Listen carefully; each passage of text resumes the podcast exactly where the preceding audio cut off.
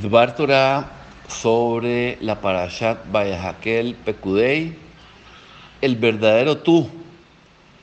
Este eh, lo dedico para la elevación del alma de Malka Miriam Bat Mordejai Akohen, por Sigal Bat Shlomo, por eh, Leibu Ben eh, Tzvi, por Tzvi Ben Arieh, por eh, Sara Batleibu, por Hinde Bachlomo, que sus almas eh, logren elevarse con este Dvar. En la parasha de esta semana, la Torah vuelve a hablar de la construcción del Mishkan y relata que Betzalel recibiría una sabiduría y un entendimiento especiales para poder dirigir su construcción. La Torah en Shemot 35:30 nos dice, Bayomer Moshe, el Bne Israel, Raú Karashem Beshem Betzalel, Ben Uri, Ben Hur, le Yehuda. Moshe dijo a los hijos de Israel, miren, Hashem ha llamado por el nombre a Betzalel, hijo de Uri, hijo de Hur, de la tribu de Yehudá. En estas palabras, o sea, mira, Hashem ha llamado por su nombre a Betzalel. El Midrash Tanhuma dice lo siguiente: At motzesh losha shemot nikreu lo leadam. Ehat ma shekorim lo aviv beimo. Ehat ma shekorim lo beneone. Tov mikulam ma shekone hu leatzmo descubres que una persona recibe tres nombres. A uno, uno es el que, por el que lo llaman su, eh, su padre y su madre. Otro o uno más es el nombre de la gente que, como la gente lo llama. Y el otro nombre es el que adquiere para sí mismo. El mejor de estos tres es el que adquiere para sí mismo.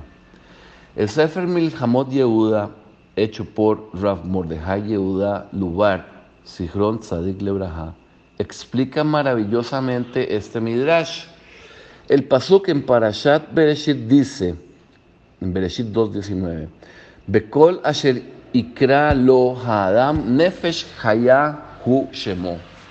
Y como el hombre llamara a cada ser viviente, ese era su nombre. Rashi allí nos explica transpónganlo y explíquelo, dice. Cada criatura viviente a la que el hombre le daría un nombre, ese sería su nombre para siempre.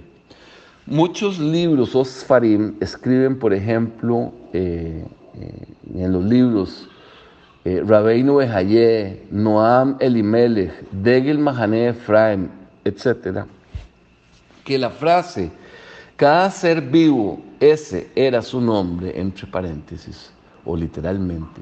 Significa que cuando Adama Rishon nombró a cada una de las criaturas, su nombre describe su esencia y su naturaleza. O sea, logró eh, describir la esencia y la naturaleza con el nombre. Esto también se aplica al nombre de una persona. En el libro Sha'ara Gilgulim está escrito por el Arizal que cuando un padre y una madre eligen un nombre para el bebé, se les da un cierto nivel de espíritu divino para darle un nombre que está de acuerdo a la raíz de la Neshama de ese bebé. Según esto, el significado de nuestro Midrash, que una persona se le llama con tres nombres, se refiere a la estructura espiritual de esa persona hay tres cosas que afectan la crianza y el desarrollo de una persona. El primero es la educación que recibió de sus padres. Estos definen a una persona en sus años de formación o primeros años. El segundo, más tarde, sería como lo llaman las personas o terceros, que ya no son sus padres, es decir, los efectos de su entorno y del grupo de amigos en el que se encuentra. En la vida de un hombre o una mujer joven, esto suele hacerse cargo durante la adolescencia o suele suceder durante la adolescencia. Cuando la influencia de sus padres se vuelve menor y la influencia de su grupo de compañeros se hace mayor. es decir, se hace cargo del asunto. El tercero es el que él mismo adquiere, es decir, el que logra trabajando sobre sí mismo y desprendiéndose de los efectos de su entorno. Luego el Midrash nos dice que el mejor es el que adquiere para sí mismo. Cuando una persona logra la independencia de la influencia natural de su educación y su sociedad y realmente piensa por sí misma, este nombre, es decir, la forma en que finalmente se define a sí mismo como el verdadero Él, ciertamente esto es verdadero cuando una persona se crió en un entorno que no era un estilo de vida fiel a la Torá.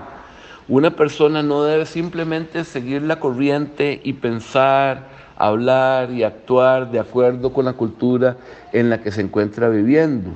Debe detenerse hacer una evaluación y decidir si todo lo que ha crecido ha sido realmente de la correcta forma, de la manera correcta.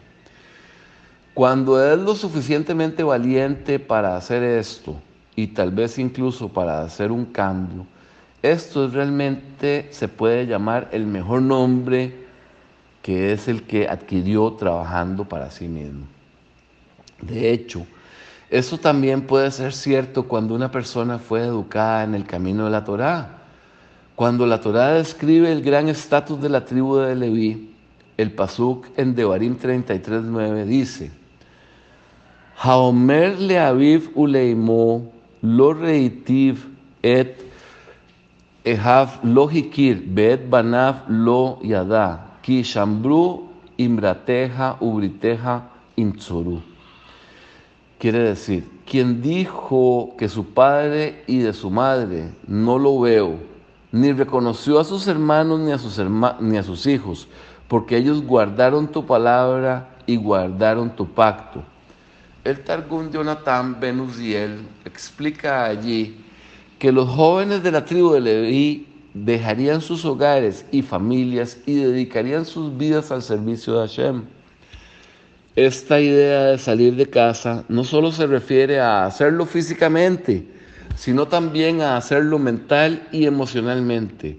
Una persona puede seguir viviendo en casa, pero cuando madura y comienza a pensar de forma independiente, puede comenzar a definirse verdaderamente a sí mismo como su propio hombre y, como hemos mencionado en el pasado, no solo sirve a Hashem porque está en la cinta transportadora que lo hace crecer en una familia frum o religiosa, sino porque se ha dado cuenta de que este es su verdadero propósito y alegría en la vida.